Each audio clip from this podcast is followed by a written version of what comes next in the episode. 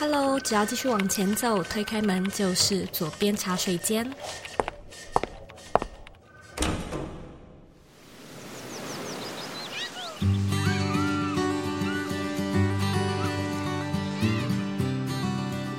你现在在收听的是左边茶水间第两百二十五集。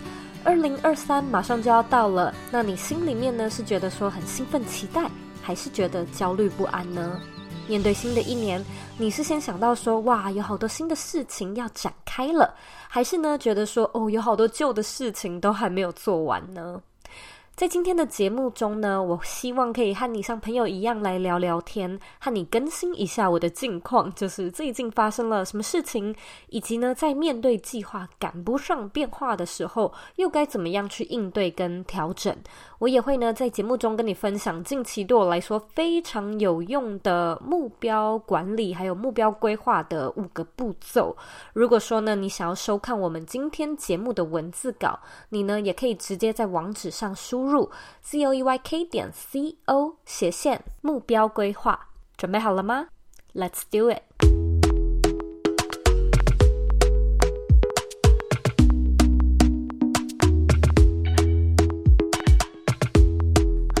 我是 Zoe，欢迎你回到茶水间。最近的你还好吗？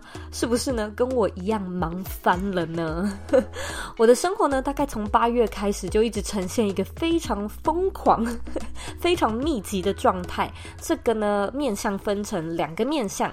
工作面呢，跟私生活面，在工作面上呢，我从八月就开始忙着准备 Bring Your Life 的奖学金计划，举办各式各样的讲座、工作坊。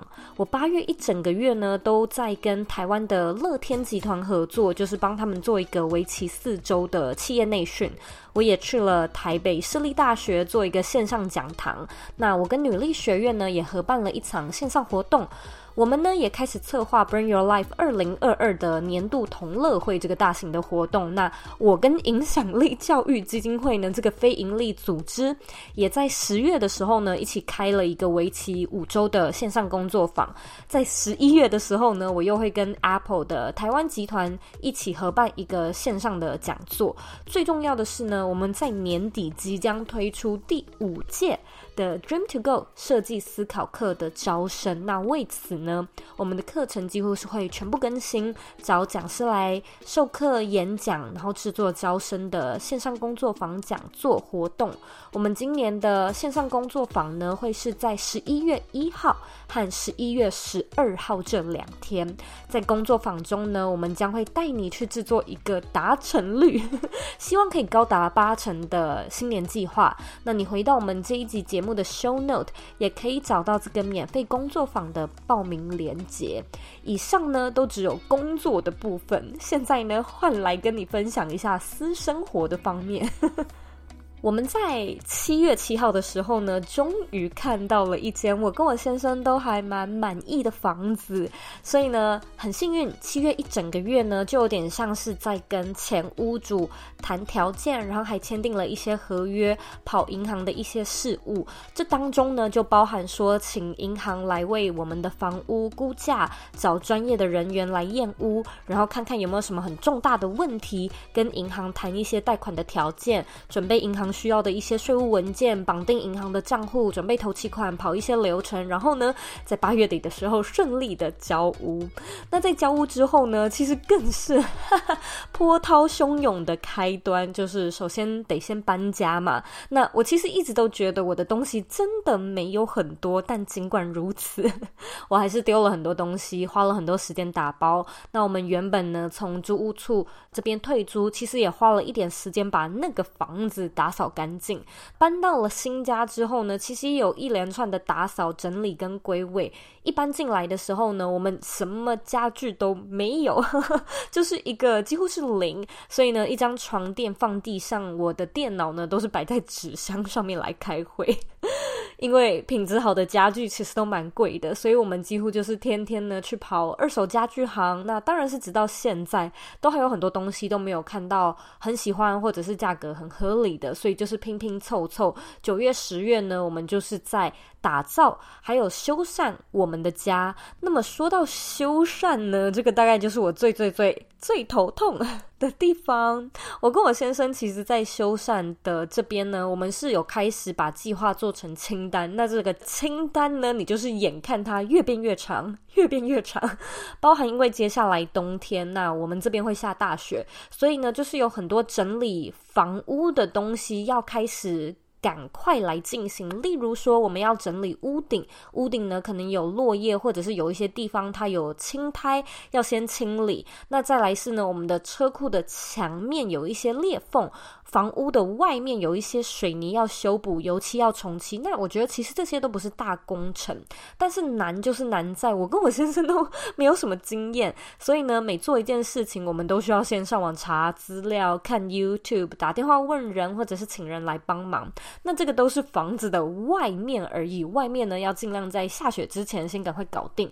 房屋的里面，我们也有很多东西想要修，例如说呢，我们的房子其实是分为楼上跟楼下。楼上呢，有厨房、客厅、饭厅、浴室跟两间卧房，那其中一间呢是我的办公室，另外一间呢是我们的卧室。在我的办公室里面呢，不知道为什么，就是前屋主呢把洗衣机跟烘衣机放在这个房间里面，可能是因为他之前把楼下租给其他房客的原因，但是。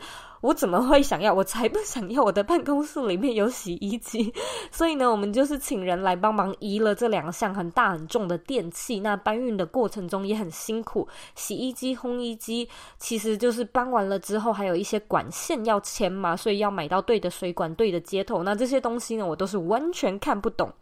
我老公虽然比我懂一些，可是我们真的就是两个人摸石头过河。再来呢，楼上的浴室有一些防水胶也已经很旧了，所以我们就是把所有的防水胶都除掉，花了一整天的时间，然后呢再盖上新的这个防水胶。这个过程呢叫做 caulking，真的超难的，就是比我想象中还要难好多。然后很多东西用得好丑，好不满意，又重用这样子。我呢也想要把我的办公室、饭厅、客厅的油漆全部都粉刷一遍，然后厨房的水槽的防水胶也跟刚才的浴室一样，其实是想要重用。电灯想要换，要买沙发，要买床架，买地毯，买灯，买桌椅。所以呢，我们的头一个月其实呢都是拿纸箱啊、跟板凳，还有一些露营的椅子当成我们家的椅子来用，真的蛮好笑的。那楼下的部分呢，才是最浩大的工程。我们的楼下呢有一个客厅、一间卧室，然后一间卫浴跟两间独立的储藏室。楼梯间呢，我们需要铺新的地毯，那楼梯的把手很旧了，也要换。油漆呢，也需要重新全上。楼下的客厅，我们想要把它打造成我先生的一个团练室，以及我们的家庭电影院。它难的地方呢，是说有很多东西需要用到比较能量大的电，所以我们就是还请了电工，特别帮我们重新牵电线。楼下的卧室的油漆其实也很，就漆得蛮烂，已经很旧很邋遢，所以里面的油漆也需要重新磨掉、粉刷。再来呢，就是楼下的浴室，它虽然是新盖的，可是淋浴间有一点点小漏水，我们需要找人来看来修。那淋浴间目前的墙壁呢，还是 drywall，就是还没有粉刷过的那种，所以呢，也需要重新粉刷。那再来呢，其中一间的储藏室是洗衣间，里面有窗户有裂掉，所以窗户需要换新。墙呢也必须要重新粉刷。烘衣机的抽风管也要接好。那这些是其中一间储藏室要做的事。另外一间储藏室呢，我们想要把它打造成一个客房或者是录音的空间，但是呢，它现在就是呈现一个完全管线裸露的空间，所以有一些墙啊跟一些。里面的东西，我们想要把它打掉、拆掉。我们想要铺全新的墙、铺新的地板。那这个 list 就是不断像是这样子，一直增加，一直增加。我们呢，要么就是发现有新的东西要处理、要修理，之前没有发现；不然呢，就是对于装修又有一些新的想法。所以呢，这个清单就是一直的增加。是的，这就是我这几个月来，我真的觉得过得极度恐怖又很爆炸的日常。那在这些日常中呢，可能还会有各种临时的状况，例如说呢，之前就有遇到我网站整个当掉，所以我还要联系 Podcast 还有主机服务商，请他们帮我处理。那我先生的工作也很忙碌，就是他最近呢有很多的活动表演，还有他团练的次数变多，很多的会议，很多的协商、合约拟定、规划的时间也都变多了。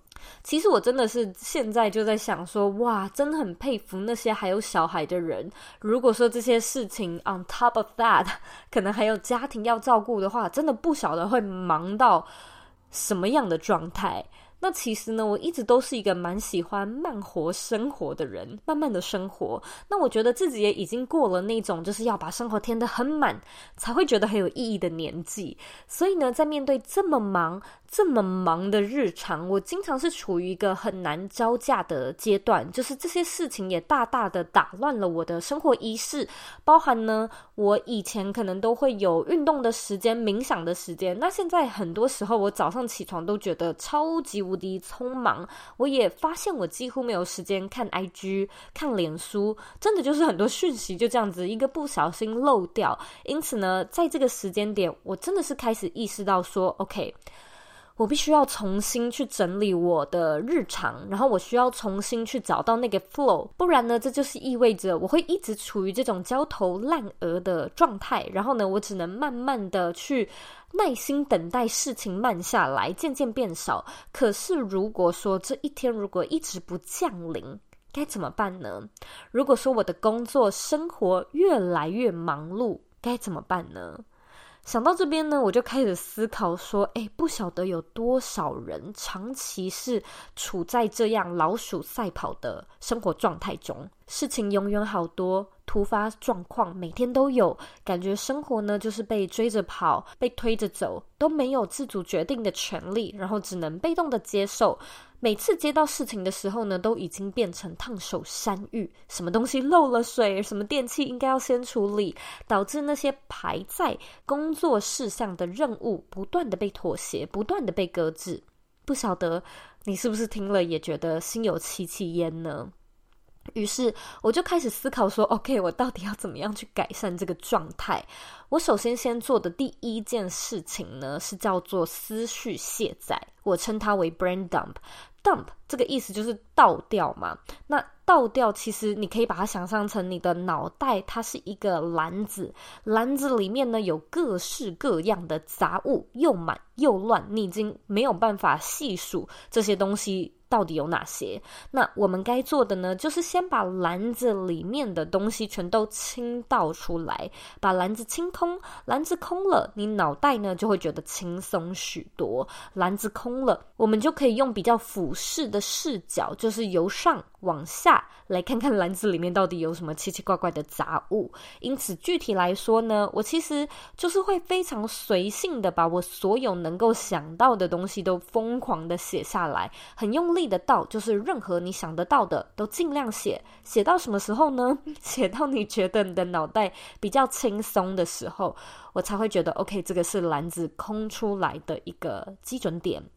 你心里呢是会有一种感觉的，你会觉得说 OK，好，我现在呢终于可以。几乎是看到所有事情了，摊开来看，我可以看到一次有二三十项事情，虽然很多，可是一目了然，不会呢像全部都挤在脑中，就是没有办法全盘的看清，而且容易忘东忘西，然后遗漏事项。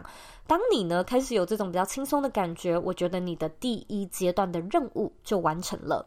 那再来呢，我们就会进到第二阶段，就是。丢 篮子里面这么多东西，有一些东西呢，可能很旧了、坏掉了，不适合、不想要，或者现在就不是一个最好拥有它的时机。所以呢，把这些东西挑出来，然后丢掉，就是第二阶段在做的事情。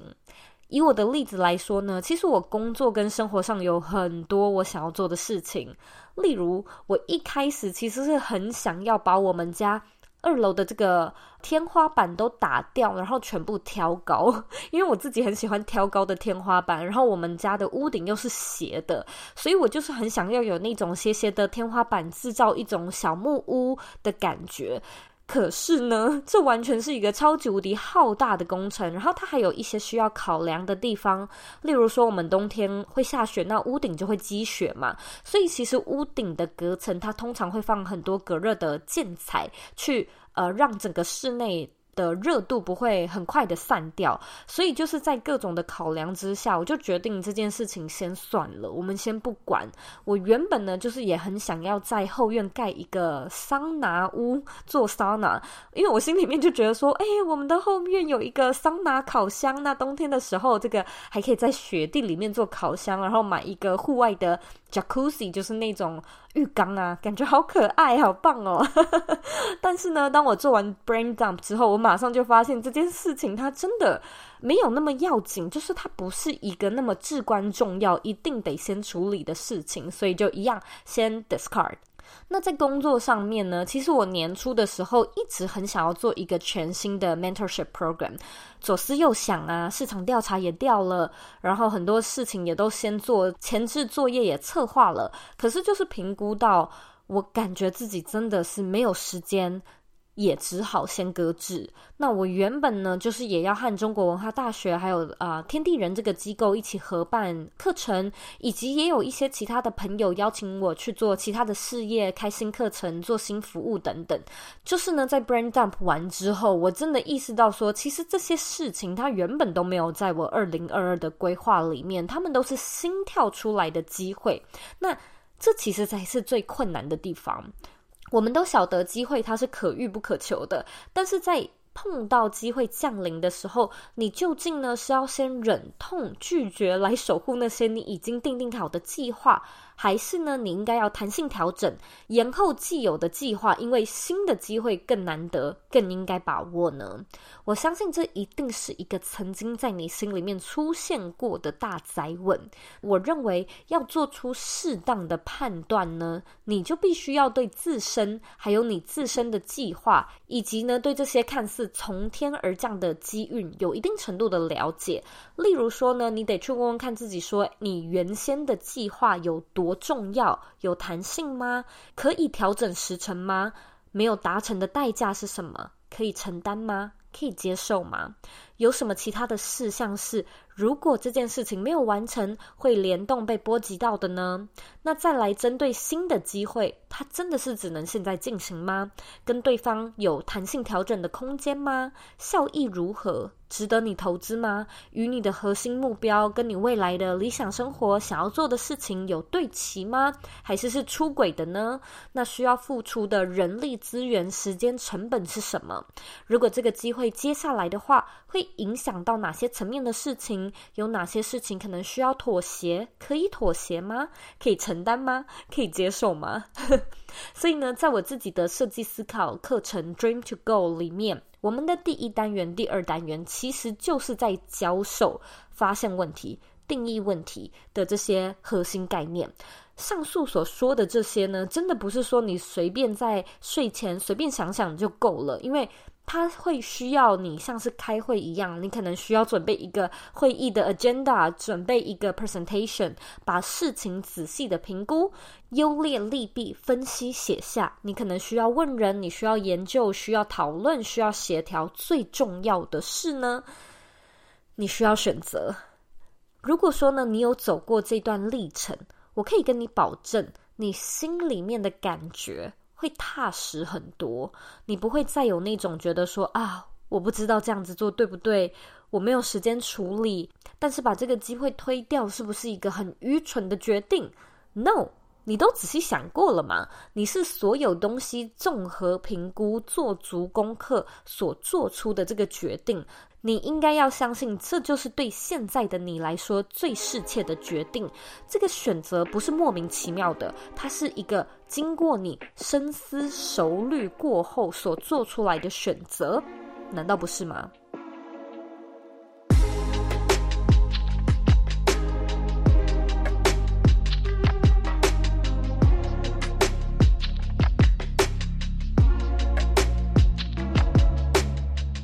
噔噔噔，我们著名的人生设计思考课 Dream to Go 即将要上线了。那 Dream to Go 呢，是一套利用 Design Thinking Principle 来设计的线上课程，主要呢会 focus 在人生规划与目标执行，帮助学生呢从心态面还有价值观面去抽丝剥茧，建构出呢属于自己的核心价值，并且规划出适合自己的短中长期未来目标，还有适合的执行策略。那我们今年呢，也会在二二零二二的十一月一号，还有十一月十二号，分别呢举办两场线上工作坊。带你呢一起去制定出达成率高达八十 percent 的新年新计划，为你的二零二三做准备。那在这个九十分钟的线上工作坊中呢，你将可以去认识我们在设计新年新希望的时候常犯的四个错误，怎么去厘清自己的目标动机还有驱动力。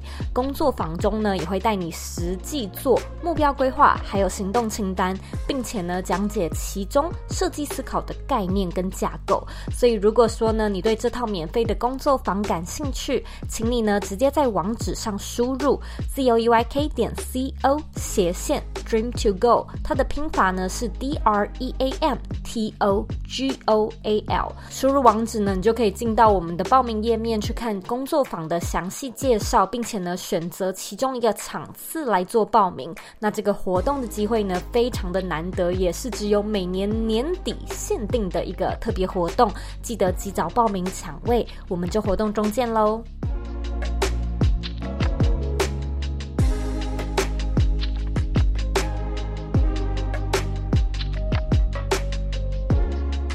好，那当我们呢把那些不需要、不再适合的东西都丢完了之后呢，我们就会进到第三阶段，也就是分类。你想象一下哦，这个篮子里面它的东西千奇百怪，它有零食、面膜、剪刀、胶带、发圈、乳液、蜡烛、面纸、笔记本。有口红、耳机，有打火机，有随身碟、手机壳、零钱夹、口罩、喉糖，maybe 有充电器、有杯垫、有耳环、有装饰品、有护手霜、有公仔、有钥匙、有茶包、有维他命，可能还有牙膏，有这么多奇奇怪怪的东西，我们就是要把它先以类型来做分类。例如说吃的嘛，你就是可能可以有零食、喉糖、茶包、维他命这个分一类。好像有盥洗用品这一类，所以呢，就是面膜、发圈、乳液、面纸、护手霜、牙膏，也许就可以分一类。那再来，好像也有听到文具嘛，所以剪刀啊、笔记本、耳机、随身碟、充电器这种的也可以分一类。类似像这样子，你呢，就是把你工作和生活的事项也用这样的方式来分类。在我身上呢，我其实每次做这个练习的分法都不太一样，它很弹性。我有的时候呢，会依照时辰来分，例如八月的事情分一类，九月的事情分一类，十月的事情这样分一类排下去。可是很多时候呢，工作的事项它是很难知道确切时辰。那如果是这样的话呢，我可能就会用类型来分，例如说行销类的事情，podcast 类的事情。那因为呢，我直到年底的事情其实还蛮复杂的，所以这次的分类呢，我是直接用专案的方式来分。我把它分成呢，Dream to Go 的事情，Bring Your Life 的事情，以及其他异业合作、其他业务的事情。那就如同刚才说到的，我们的 Dream to Go 即将要开课了嘛，所以课前的市场调查、课程更新、招生简报、活动策划、邀请来宾、工作坊的设计、学员的活动，其实都是在这类型的事情里面，都是归属于这个 Dream to Go 的伞下。那 Bring Your Life，因为我们其实年底也有很多的活动。明年也有一些新的东西、新的项目要全新上架处理，因此呢，我也用类似的方法来分类。这个都是工作上的，在生活上呢，其实我在忙的基本上都是家里装修的事情，所以我的分类方式呢，就是以项目来分。例如说，哪一些事情是属于粉刷油漆美观上的事情，我就把它归类在这一类。那哪些事情呢，是属于比较大型的工程，例如说换管线呢，就会把它归纳到另外一类。那这个就是第三步骤在做的事。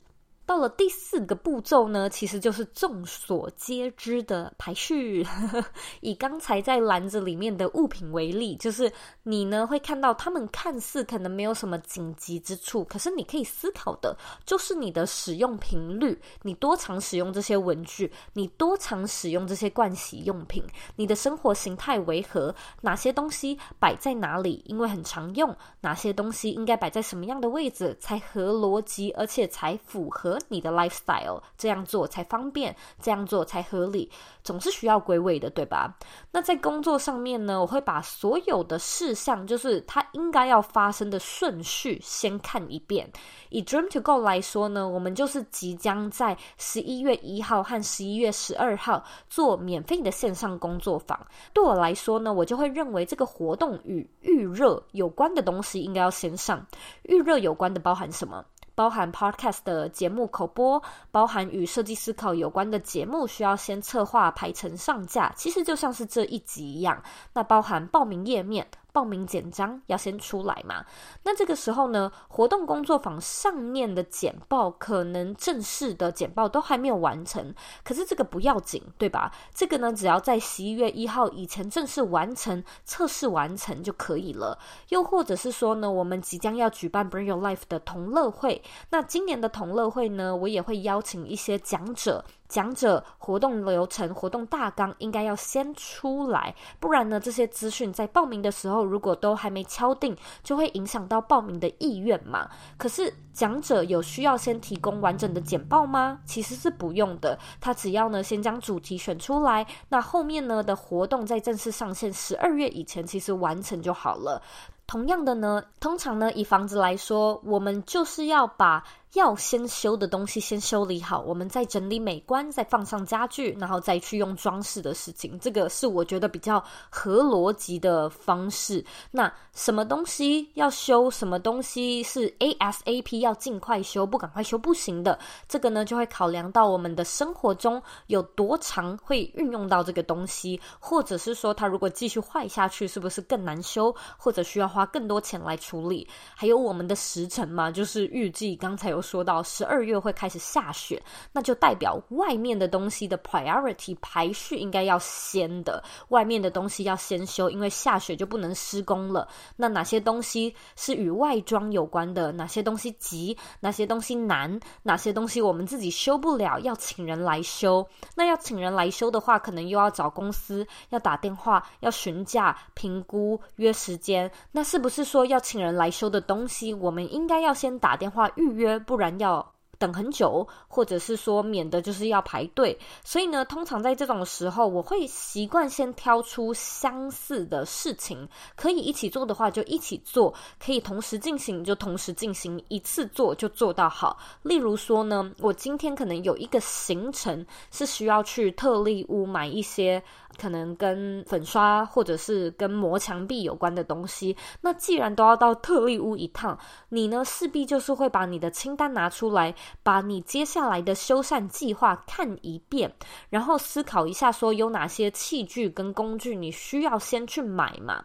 虽然呢这些东西不急，你没有马上要执行，可是呢去一趟特力屋可能是很花时间的，所以呢这些东西买齐不是更方便吗？在工作上呢，其实我也会用一样的方式来进行。例如说，哪一类的事情都属于文案类，哪一类的事情呢，都属于厂商联系类。这个呢，是需要你对于你在进行的专案有足够程度的了解，就像是你去特力屋买工具一样，只花一趟，但是一次可以买齐。接下来呢，我们就会进到第五个步骤。其实排序完了，就是去分配任务跟执行。如果呢，你跟我一样有一个团队，或者呢，你有小帮手，其实呢，你真的是不用每一件事情都自己做。你的团队、你的员工在做某一些事情，可能做得比你好，又比你快。这是一件值得开心的事，这才是呢能够让他们大展长才的时候嘛。所以哪一些事情适合谁做，谁可以帮忙 cover 这类型的事，你要先分配，不要呢马上就是头马上栽进去，跳下去执行。那在家务事方面呢，我跟我先生其实也有分配，就是粗活的搬重物，当然是他做嘛。我就是负责跑腿、查资料、打电话、预约工人、买器材的这种事情。可能还会有一些简单的修缮，例如说呢，我可能连。纱窗的尺寸要怎么量，我都不太晓得，所以我们要去买纱窗之前呢，我就会先上网 Google、YouTube 看影片，学要怎么量。量完了之后呢，去店铺买，买到对的尺寸之后呢，回家让我老公来装。那在工作上面呢，我就是也是先把所有的待办事项都列下来。我是那个负责专案策划的人，就是我会写说，OK，哪一个阶段做什么事情，哪一件事情 deadline 是什么，是由谁来负责任务去交派，哪一件事情给谁做，什么事情是活动前、活动中。活动后的事项，你把这些东西呢全部都做完，其实你的团队、你的家人才能够一览所有事情的脉络，他会更知道说，OK，为什么这件事情要现在做？因为如果现在不做，后面影响到的是哪一件事情，就是对应到的是哪一件事情，而且他也会更知道说为什么要做这件事情，他知道事情的前因后果，知道这个小螺丝在大专案里面扮演了什么样的角色。最后一个 bonus point 就是送给 跟我一样，尽管呢已经做了这么多规划，还是呢被突发事件搞得非常 overwhelmed 的人，那就是所谓的大冲刺跟大休息。其实呢，在执行的过程中，因为你可能对很多事情不熟悉，你一定会有所谓的来回折返跑，东西需要重做，计划不如预期，期限必须延后。这类的事情，那在这种非常时期呢，我觉得对我而言非常有效的做法就是大冲刺搭配大休息。所谓的大冲刺呢，其实就是找到一个你最有专注力、最有精力、专注力最高的时刻，然后变本加厉的在那段时间闭关做事。例如呢，我的话是早上，我发现呢，我早上的专注力集中，整个能量啊是非常爆棚的。所以有几天呢，我都是早上六点就起床，然后一路工作到中午十二点。其实大概也做了五六个小时的事情。虽然才中午呢，你就会感觉，哎，你的整个进度追上很多。如果说呢，你是一个夜猫族，那这个当然就可能适合在晚上来做。我自己有的时候也会一整天去图书馆或者一整天去咖啡厅，这样呢，就是可以让我离开我平常的办公的地方，然后离开我的家，就是可以短暂的不理会任何家里冒出来的事情。也不处理其他的杂事，就是一整天很专注的工作。所以呢，你也可以思考看看这种大冲刺的方法。但是呢，如果说你要做大冲刺，你一定要搭配大休息。我现在的大休息呢，其实就是星期天。我们这天呢，不修房子，也不工作，就是到户外走走休息。因为我真的试过不休息，一周七天呢都在修房子，然后不断的工作。我也试过，就是适当的休息。所以屡试不爽的结果，真的就是有休息，你的那个感觉在当下不会出来，可是下一个礼拜，你的工作效率是真的会差很多。我知道你非常的忙碌，我知道你可能会觉得说，哎，我事情都做不完了，我哪有那一个美国时间，哪有那个奢侈来谈休息呢？可是你想一想。难道你不想要下个礼拜工作起来更轻松、更快，而且做得更好吗？你所需要付出的就只有休息一天的这个代价而已。只要暂停一天，你就可以呢，在下个礼拜获得更多体力。还有心灵上的自由，你不觉得这听起来其实蛮划算的吗？甚至是一个很聪明的投资。因此呢，以上这几个方式，我们再简单的复习一次。第一步呢是思绪卸载，第二步呢叫做任务丢弃，第三步任务分类，第四步任务排序，第五步任务分工还有执行。那如果说呢还是很忙的话，建议也可以搭配大冲刺跟大休息这个方式。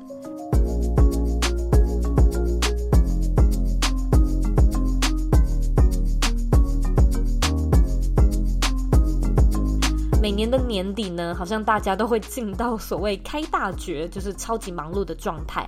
也许呢是有一些事情你想要赶快在今年完成，也许呢是某一些事情你想要赶快开始为明年做准备。无论如何呢，我都希望今天的分享能够为你带来一些收获跟启发。那假设呢，你在新的一年想要学习设计思考，让设计思考呢可以像这样子帮助你在目标设定还有规划执行上面更有脉络、更有逻辑。邀请你呢，一起来参加我们十一月一号或者是十一月十二号的线上工作坊。这个工作坊呢是免费的。我们的工作坊主题呢就是教你怎么样用设计思考来设计一个达成率高达八成的新年计划。在工作坊里面呢，我们会带你去找出你在计划设定上面可能会有的盲点，带你去厘清你的核心驱动力，教你怎么实际规划，并且讲解设计思考的深度概念。假设呢，你对这个工作坊感兴趣，也请把握时间，因为我们今年呢，就真的只有开两场。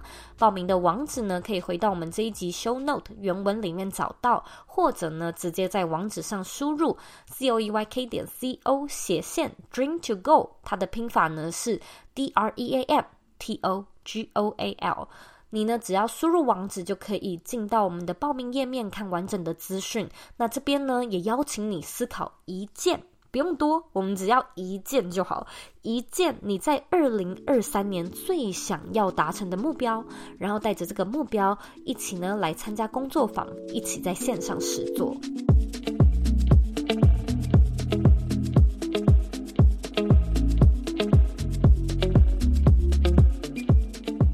在呢，我要来阅读我们今天的听众留言。今天的听众 ID 叫做二七九三九四 HHDJI，他在二零二零年的九月二十二号留说五颗星。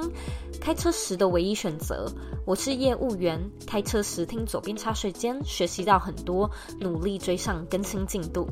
非常感谢你的留言。如果说呢，你听完我们今天这一集的节目，觉得呢有带给你一些收获，有一些启发的话呢，我希望你也可以帮我到 Apple Podcast 上面打星评分，还有留言。在留言的时候呢，我希望你可以告诉我你现在正在收听的是哪一集，你可以告诉我是二二五集，以及留下我们今天分享的五个步骤里面，你觉得哪一个步骤对你来说最有用，或者是最重要？那别忘了按下订阅键，并且呢，把这个节目分享给身边你认为会有需要的人，或者你认为很重要的人。我们现在呢，在脸书上面也有一个私密的社团，你可以在脸书上直接搜寻“理想生活设计”，就可以找到我们，并且加入这个社团。那假设呢，你还有任何其他想要听的主题，或者想要我邀请的来宾，你也可以回到我的 Instagram 上面，在我的精选动态里面找到许愿池这个精选动态，然后在上面告诉我你的想法。还有其他问题的话呢，也欢迎回到我的网站或者是 Instagram 上面找我。我的网站网址。呢和 IG 的账号一样是 zoeyk 点 co，你可以截图这集的节目，然后分享到你的现实动态上面，并且 tag 我，让我知道你有在收听，以及让我知道你听完这一集节目之后有什么样的想法。最后的最后呢，我知道你是非常忙碌的，我也知道呢，你可以选择去做很多很多其他的事情，但是呢，你却选择来收听我们这一集的节目。而且还听到最后，我是真的真的非常的感谢你。现在呢，我也想要花一点时间跟你说，你是你人生的负责人，你有权利也有能力去过你真正热爱的人生。下次见喽。